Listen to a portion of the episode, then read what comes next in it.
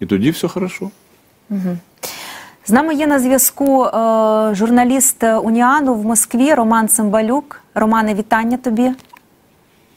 Доброго дня. Я, мабуть, е, дуже банальною буду, якщо зараз процитую Євгена Євтушенка «Хотять ли русські війни. Ну е, але але от власне про це в тебе хочу запитати е, в російському суспільстві. Чи так само всі говорять про ймовірне вторгнення, чи це лише от в Україні ми це все обговорюємо? І які там настрої щодо цього?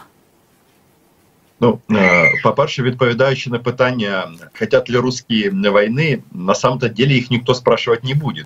І це, наверное, самое главное, що ну що потрібно розуміти нам, українцям.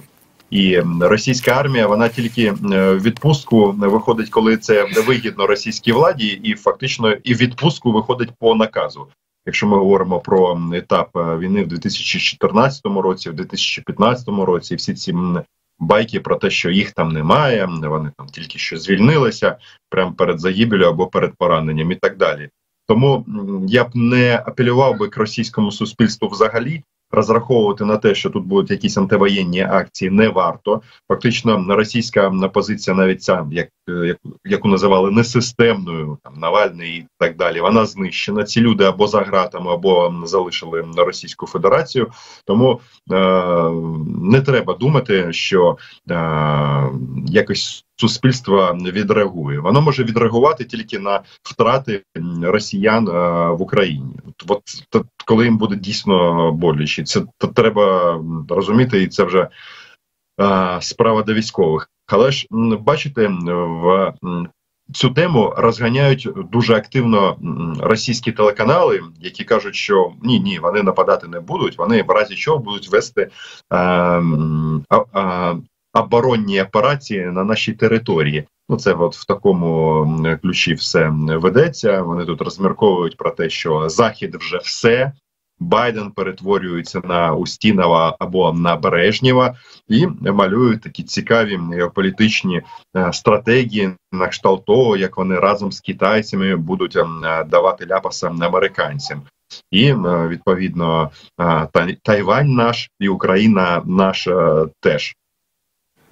Якраз от е, ти сказав, що еліти не залишилося, так і е, там і, і, і, і тим, хто може протистояти е, війні. От пан Гриско за 5 хвилин до ефіру тут в мене в студії Слово в слово буквально повторив е, те, що ти щойно сказав. Ну, Ми просто з паном Романом однодумці і читаємо одні й ті самі інформації, робимо одні й ті самі висновки. Так що це само собою зрозуміло. Романе, а якщо Я все таки так, а якщо от все таки порівняти риторику, наприклад, на російських там пропагандистських цих каналах, наскільки вона стала от інакшою? Чи є в тебе якісь такі ну підозри, що ну справді от якось інакше готують? Е, електорат там внутрішнього споживача до подій в Україні? Ні. Е, Ні. Немає, і взагалі, якщо говорити е, тут, дехто е, деякі мої знайомі запропонували, шкалу російської пропаганди і назвали її, цю шкалу чогось шкалою Геббельса. Не знаю, мабуть, вони русофоби.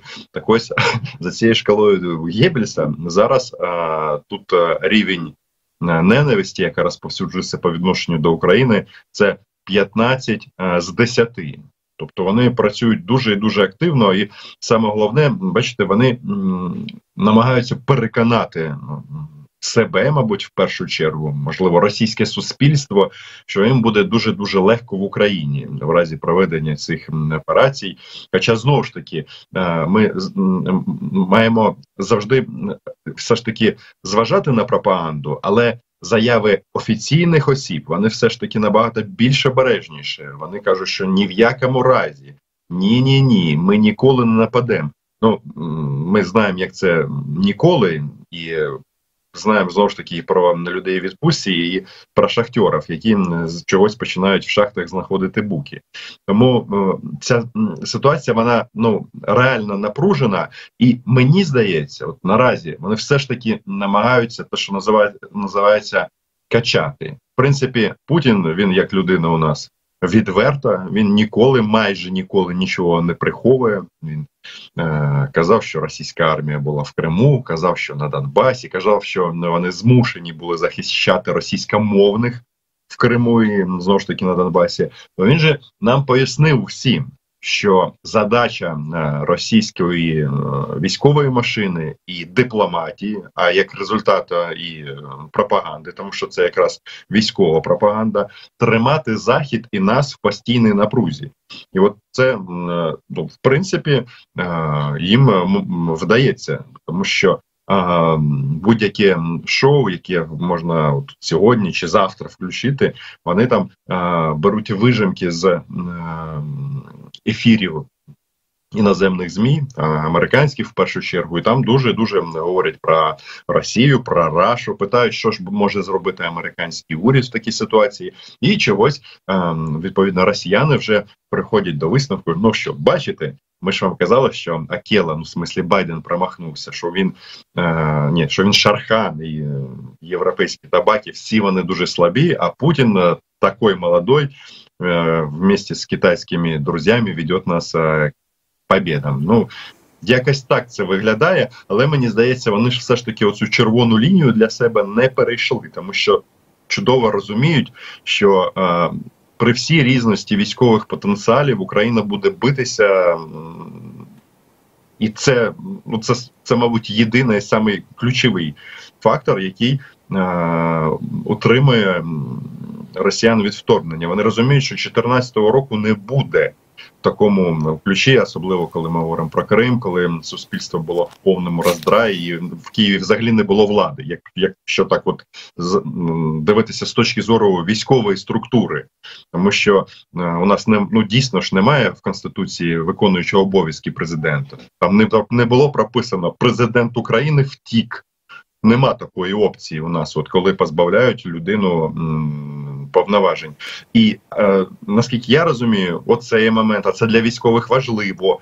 Плюс е, оці брехливі ідеї про братерство, там про ще щось, плюс російська пропаганда, ці розмови про те, що у нас їдять рускоязичних, і ну і це вже все вже не вже не проходить. Вже вже не проходить. Вже це не проходить правильно і е, будь-який е, український громадянин знає, що робити е, в цій ситуації. Ну Дякую дуже ми не беремо. Дякую дуже тобі за твій аналіз. Е, Роман Цимбалюк, е, е, кореспондент агентства Уніан у Москві. Я вам нагадую, дорогі глядачі, що алгоритм Ютубу працює в такий спосіб, що чим більше ви лайкаєте і коментуєте, тим більше людей побачить це відео. За тиждень, може два тижні до того, як оце почали з'являтися перші повідомлення про там можливе вторгнення, сталася ще одна подія, яку ну не те, щоб не помітили, безумовно помітили, але не обговорювали так жваво. Е, Росія припинила роботу свого представника при НАТО. І е, ну я не знаю, ви зараз я би вас попросила, щоб ви мені пояснили, от що це означає все. Немає зв'язку. Знаєте, я згадала, колись читала чиєсь там інтерв'ю, е, коли розповідали, як там діяв Кучма, е, коли була ця атака на Тузлу. Він дзвонить Путіну, а Путін не бере слухавку. Він дзвонить, а Путін не бере слухавку. І отут теж ну немає зв'язку. Все, ніхто нікому не може подзвонити. Це небезпечно? Е, Ну, е, прямий зв'язок е, між Москвою і Вашингтоном є, і червоний телефон працює. Тобто е, в цьому відношенні все залишається на нормальному рівні. І тим більше, що і американці, і росіяни домовилися, що питання стратегічної стабільності це пріоритет, і вони будуть е, робити все від них залежне для того, щоб щонайменше ну, деякі інструменти е, в цій сфері залишалися чинними. Ви знаєте, вони продовжили. Е, дію е, договору про стратегічні наступальні озброєння, що є важливим. Тобто е, тут якраз є певна надія на те, що ну, контакт і взаємодія залишатиметься. Відносно НАТО, знаєте, ну, НАТО структура, яка відповідала за російсько-натівські відносини, вона носила ну, більше такий, е, все ж таки політичний характер, де збиралися представники, щось там обговорювали.